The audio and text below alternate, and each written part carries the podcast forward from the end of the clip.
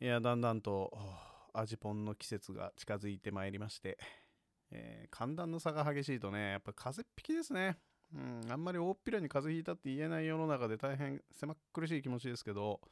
まあ、皆さんいかがお過ごしでしょうかという、前置きをしつつ、ちょっと今日はくぼみについてお話ししたいなと思っておりまして、っていうかね、気づきがあったんですよ。結構大きめのなんかもうこのラジオではちょこちょこ多分1回か2回ぐらい出した小話があってね、俺の好きな小話っていうのがあって、教授が壺に石を入れていく話って皆さんご存知ですかね。2ちゃんとかで一時期流行って、コピペで回ってると思うんですけど、概して言うとこういう話でね、なんか学生がたくさんいる教室に教授が来て、新入生だと。で、卒業生だったかな。卒業生に対して教授からありがてえお言葉がありますせみたいな、その授業のコピペっていうのがあってね。で、その教授が空の壺をみんなの前に出して、で、こうでかい石をゴンゴンゴンとこう入れてくんですよ。ほんで一人の学生を指さして、この壺はいっぱいになったと思いますかっていう質問をすると。で、そしたらその学生がいいえと答えると。で、そしたらその次の教授はそう砂利を入れるんですね、隙間にジャラーって。で、これでどうだって別の、生徒に聞いて、これでいっぱいになったと思うって言って、いや、まだだと思いますねって言われたら、じゃあ分かったっつって砂を入れるんですよ、さーって。で、大体いっぱいいっぱいになったなと思った時に、次の生徒に、じゃあこれでいっぱいかなっていうふうに聞くと、次の生徒が、多分いっぱいだと思いますって言った後に、教授がこう水を入れるんですね。トコトクトクトクって。で、ほら入ったじゃないかと。で、学生たちを前にね、その教授が私が何を言いたかったか分かるかねみたいなことを問いかけると。たら、優秀そうな学生が手を挙げてね、一見いっぱいになったように見えてもまだまだ隙間はある、そういうことですかねっていうふうに返すんですよ。で、そしたら教授が、いや違うよと、そこは重要ではないよと。何より重要なことっていうのは、伝えたかったことっていうのは、大きい石は一番最初にしか入らないんだっていうことを言いたかったと。で、その学生たちに、君らはまだ空の壺みたいなもんだから、この時点でね、砂や砂利のような、ないしは水のようなね、細かい話ばかりを気にして、そういう細かいものたちでこの壺をいっぱいにするんじゃないよと。最初に大きい石っていうのは最初にしか入らないんだから、大きい石を入れるような、そういう生き方をしなさいよちゅうて、卒業の言葉にするみたいな、そんなような話があるんですよ。で、僕はこれね、今いい話かどうかちょっと置いといて、うめえこと言うなっていう風に言って気に入ってるんですよ、この話を。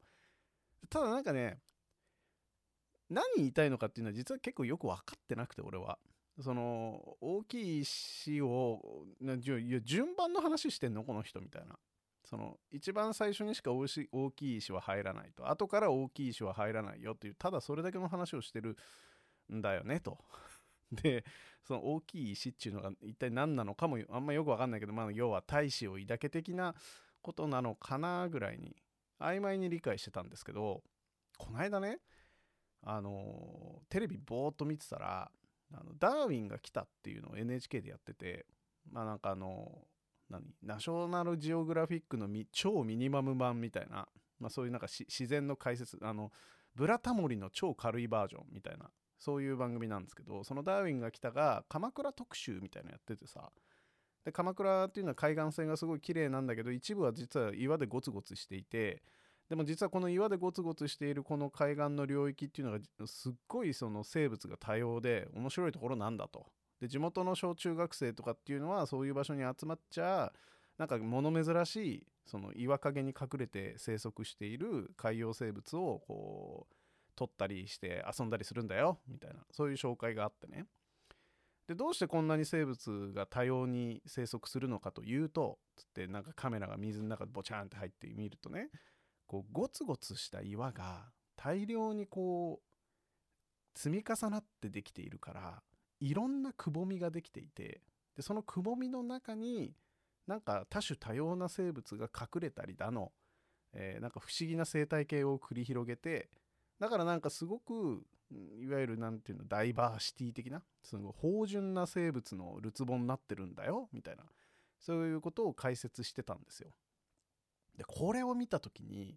その冒頭の教授の話とがパーンってこうひらめいてですね、なるほどと教授の言いたかったことはこれだっていうふうにちょっと思いまして、まあ、要はさ大きい石は最初にしか入らないとかそういう話ではなくて、大きい石が入ることで壺の中に小さいくぼみがたくさんできることが大事だったんじゃねえかなと。要は最初に砂で満たしてしまうと壺の中身っていうのは全て一様なんですよね、空間的に。どこで例えばその壺をスライスしても全部砂がきれいに敷き詰まっているこの一様な状態よりも、大きい石がドカドカっと入ることによって壺の中の空間がなんか細かくくぼみによって区切られることっていうことが大事なんじゃねえかみたいな。だからその大きい石自体にそんなに実は意味がなくて、重要なのは自分の中の壺を、まあ、自分が壺だとすればその壺を一様に満たすなと。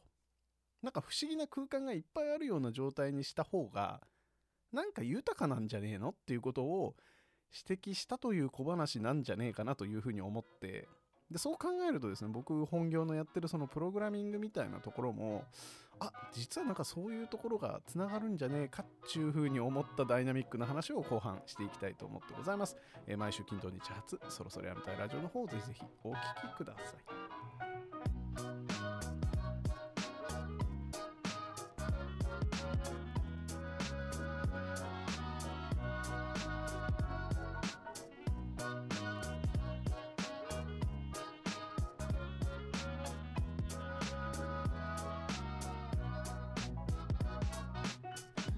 ということで改めましてこんにちはという話なんですけど、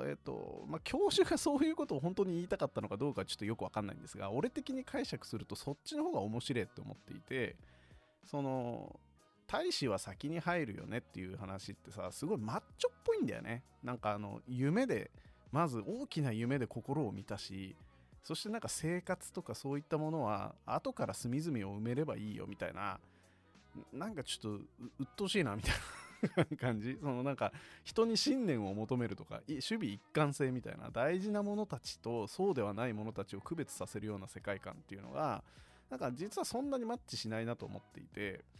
ただなんかこのくぼみの話、要は大きな石を入れることによって、大きな石はそれはそれで大事なんでしょう。でももっと大事なことは壺の中が複雑なくぼみによって構成されて、そのくぼみごとに不思議な宇宙が発生すると。でそれって結構大事なんだぞっていう、そっちの方の解釈の方がなんか割と今の俺の感覚的には合ってるなっていう気持ちでね。でまあプログラミングの話をちょっとするとさ、プログラマーっていうのもまあなんかあるシステムを作ろうと思った時に上から下までダラダラコーディングすることっていうのができるんですよ。でそれってなんかすっごく一様なのね。のっぺりしたコーディングっていうのは誰でもまあ書けるっちゃ書けるんですよ、原理的に。だけどこれはあまり良しとされてなくて、まあ、管理しづらいから。でだからアーキテクチャっていうものを導入するんですね。なんか設計ですよ、最初の初期設計みたいなものを導入して、それはいろんなパターンがあるんだけど、まあ、突き詰めて言えばどこに何があるべきかっていうことを規定しましょうと。でそれをしっかり超うまく設計できる人っていうのは結構ベテランエンジニアっていうふうに言われている人たちで、まあ、いわゆる分類とかディレクトリー分けと一緒ですよ。こういう機能はこういう場所に書いて、でその機能同士はこういう関係を結びましょうと。でこういう、まあ、責務の分離とか言われるんだけど、どこまでの責任をこのレイヤーが持って、次のレイヤーはこうでみたいなっていう風な設計がしっかり最初にできる人っていうのは結構ベテランで、最初の設計がちゃんとしてれば 長生きするシステムになりやすいよっていう経験があるんですよ、エンジニアの中に。だからほとんどのエンジニアリングっていうのは結構その年次が立っている人たちにとってすればね、あるシステムを作りなさいって言われた時に上から下までビャーって書いていくんじゃなくて、まずなんかそのもうちょっと大きな視点に立ってさ、その設計を考えるんですよ。で上手に設計していって、であとはみんなで細かいところをプログラミングしていきましょうみたいな、そういう感じになるの。だから設計の段階でなんか感覚的にはもう5割以上の仕事が終わってるよねっていう感覚になったりするし、その設計の仕事っていうのはまあできる人がやるもんだみたいな、そういうムードがあるんですけど、でも実際のところはまあ別の観点で言うと、システムの良さっていうものは細部に宿るみたいな感覚もあんのよ。だから一つ一つのファンクションとか機能とか、まあないしはそれ同士のちょっとした関係とか、そのモジュール、まあパッケージぐらいの全体の設計のもう一段細かいところにおける良さっていうものも、それはそれで大事なんですよ。で、実際に作業していくと設計というものはなんか認識の中に溶け込んでしまって、あまり意識されなくなって、重要なのはもうちょっと細かい密な小さい世界でのコーディングの方がすごく大事になってくるっていう、そういう感じになるんですよ。で、この感覚はその教授の話にっていうか、岩をゴツゴツ入れるのはそれはそれで大事なんだけど、全体のツボの良さを決めるのは、そのくぼみの中にある小さな宇宙みたいなものがどれだけ豊かかっていう話が、実際全体の良し悪しを決めたりするよみたいな、そういうなんかさ、目線が俯瞰に行ったり詳細に行ったりしながら、でも詳細のところの宇宙を規定しているのは大きな世界観の話だよねみたいな、そういうなんか行ったり来たり感がすごいあるのはめちゃめちゃいいんだという最近の感覚にすごいマッチしたんで、なんか僕はね、その教授の話と鎌倉のゴツゴツした岩場の生態系の話っていうのは、これ同時にされて、この小話っていうのはちょっと現代版にもうちょっとねリテイクされるべきだなというふうに感じたっていう話をしてみましたと。また来週も撮っていきたいと思いますので、よろしくお願いします。じゃあ